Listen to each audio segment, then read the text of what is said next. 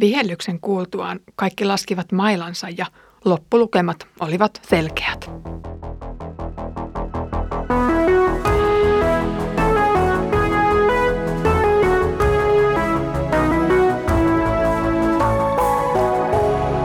Kirjoitusten pauloissa.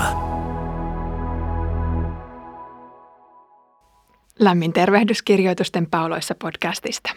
Olen Iida Halme Kansanlähetysopistolta ja luen kanssasi Sakarian kirjaa. Edellisellä kerralla luimme siitä, kuinka laumaa väärille teille johtaneet saivat kuulla kunniansa. Nyt saadaan selvä merkki siitä, että kerran tämä kahtaalle horjuminen päättyy ja Jumalan valmistava vapautus koittaa.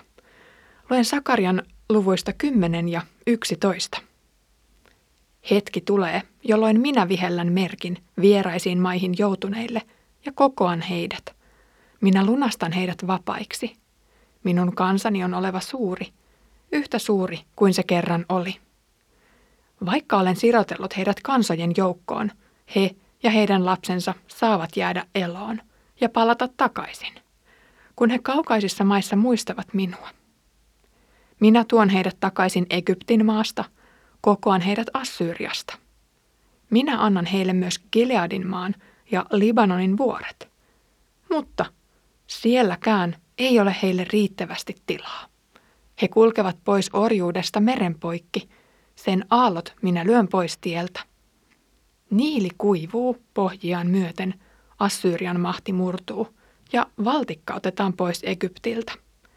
Minä, Herra, teen kansani väkeväksi, ja minun omanani se vaeltaa, sanoo Herra. Avaa porttisi Libanon, niin tuli pääsee syömään setrisi. Valittakaa sypressit. Setrit ovat kaatuneet, mahtavat puut hävitetty. Valittakaa Baasanin tammet. Sankka metsä on sortunut. Kuulkaa paimenten valitusta. Heidän rehevät laitumensa on hävitetty. Kuulkaa nuorten leijonien karjuntaa, kun Jordanin tiheikkö on tuhottu. Vahvoja tuomiosanoja luetellaan nyt Sakarian suulla. Jakso sisältää paitsi lohdutusta, niin myös sitä tuomiota. Tällä kertaa annetaan lupaus siitä, että Herra vahvistaa omansa, mutta heikentää viholliset.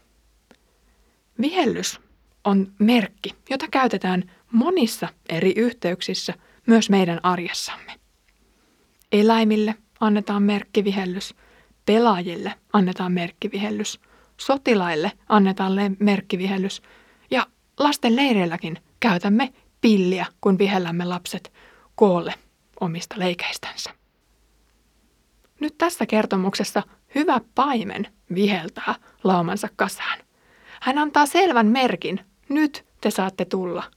Tulkaa sieltä vaikeista paikoista tänne paimenen hyvään suojaan. Tekstissä vilahteli useita eri paikkakuntien nimiä.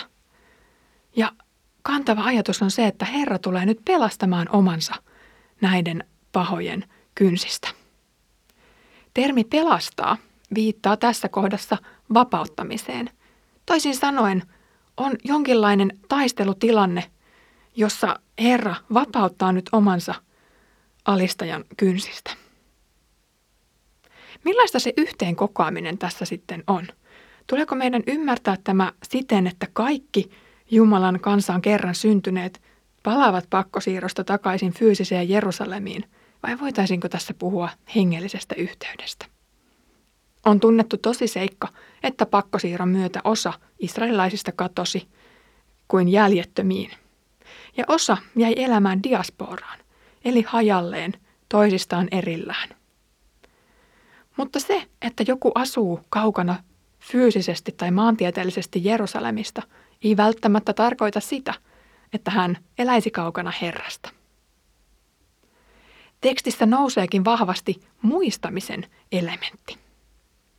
Vaikka kansa on fyysisesti ikään kuin piilossa Jumalan kasvoilta jossakin vieraassa maassa, Jumala edelleen muistaa heidät. Ja samaan tapaan Jumalan omat saavat muistaa Herransa, vaikka asuvat kaukana siitä luvatusta maasta, joka isille kerran annettiin. Kiinnitettäessämme tätä tekstiä siihen historialliseen ajanjaksoon, jolloin Sakaria vaikutti, profetia tuntuu jossain määrin turhalta. Pakkosiirtohan oli jo päättynyt. Herran omat oli vapautettu sieltä ja palautettu kotimaahansa, joten miksi tällainen sana vielä tarvittiin? Sakariankin kuulija saattoi ihmetellä, onko tällä sanalla enää mitään käyttöä. Vai olisiko tämä vain jälkikäteen heille rohkaisuna, että näin piti käydä. Se oli Jumalan suunnitelma ja Jumalan tahto, että te kerran pääsitte vapaiksi sieltä pakkosiirron ahdistuksesta. No jakeissa 10 ja 11 mainitaan Jumalan kansan perinteiset viholliset Assyria ja Egypti. Ja voisi ajatella, että nämä kaksi muodostavat nyt kehyksen ja siten puitteet sille, mitä tekstissä käsitellään. Mainitut maat toimivat oikeastaan symbolisina Jumalan vihollisina, ja siten ne voivat viitata mihin tahansa pakanakansaan, jonka kanssa on ollut haasteita historian saatossa. Näiden viholliskansojen ongelmana on ollut juuri se, että ne ovat hyökkäyssodilla ja muilla alistuskeinoilla uhmanneet Jumalan valintaa. Herra oli valinnut Israelin kansan omaisuuskansakseen ja osoittanut heille oman maan, jossa he saisivat elää ja kukoistaa. Israelin kimppuun hyökkääminen oli Jumalan ilmoituksen ja itse asiassa koko Jumalan olemuksen kimppuun hyökkäämistä. Siksi Vanha testamentti on täynnä näitä tuomion sanoja pakana kansoille. Mahtavimmatkaan kansat eivät lopulta mahda mitään Jumalan päätöksille, ja siksi Israel saa palata kaikkialle luvattuun maahan, jopa tekstissä mainittuihin pohjoisen Israelin syrjäisimmille seuduille asti. Jumalan lupaus on siis ihmisten uhmakkuudesta huolimatta voimassa. Jumalan lupaus ja varjelus kansalleen toteutuu historiassa lukuisia kertoja. Israelin identiteetille luovuttamaton kertomus pelastumisesta Egyptistä mainitaan profetiassa nyt sekä suorasti että epäsuorasti. Siellä puhutaan paitsi Egyptistä myös Niilin kuivumisesta.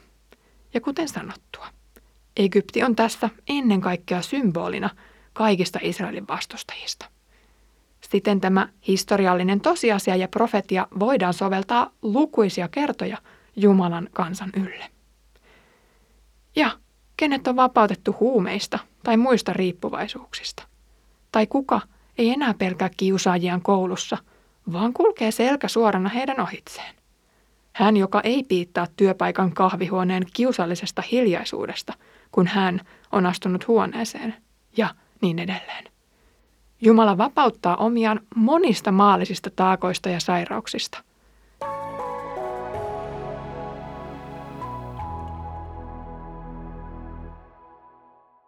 Tärkein ja merkittävin vapautus on Jeesuksen voitto synnistä ja kuolemasta ja perkeleestä. Edellä mainitut asiat ovat vain oireita perimmäisistä ongelmien syistä. Kun pääsiäisenä käytiin veriset taistelut pahimmista vihollisista ja piestiin ne lopullisesti – Jumalan kansa sai kulkea kuivin jaloin kohti luvattua maata.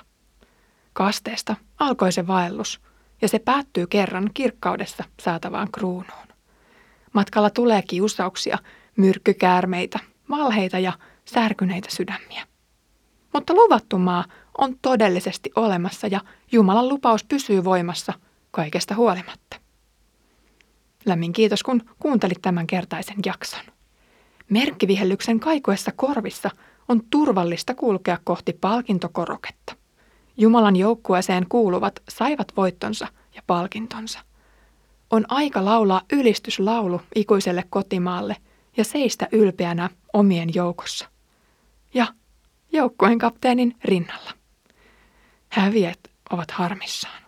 Pelaajasopimuksia tehtäessä kannattaisi tarkkaan miettiä, mihin jengiin lähtee mukaan.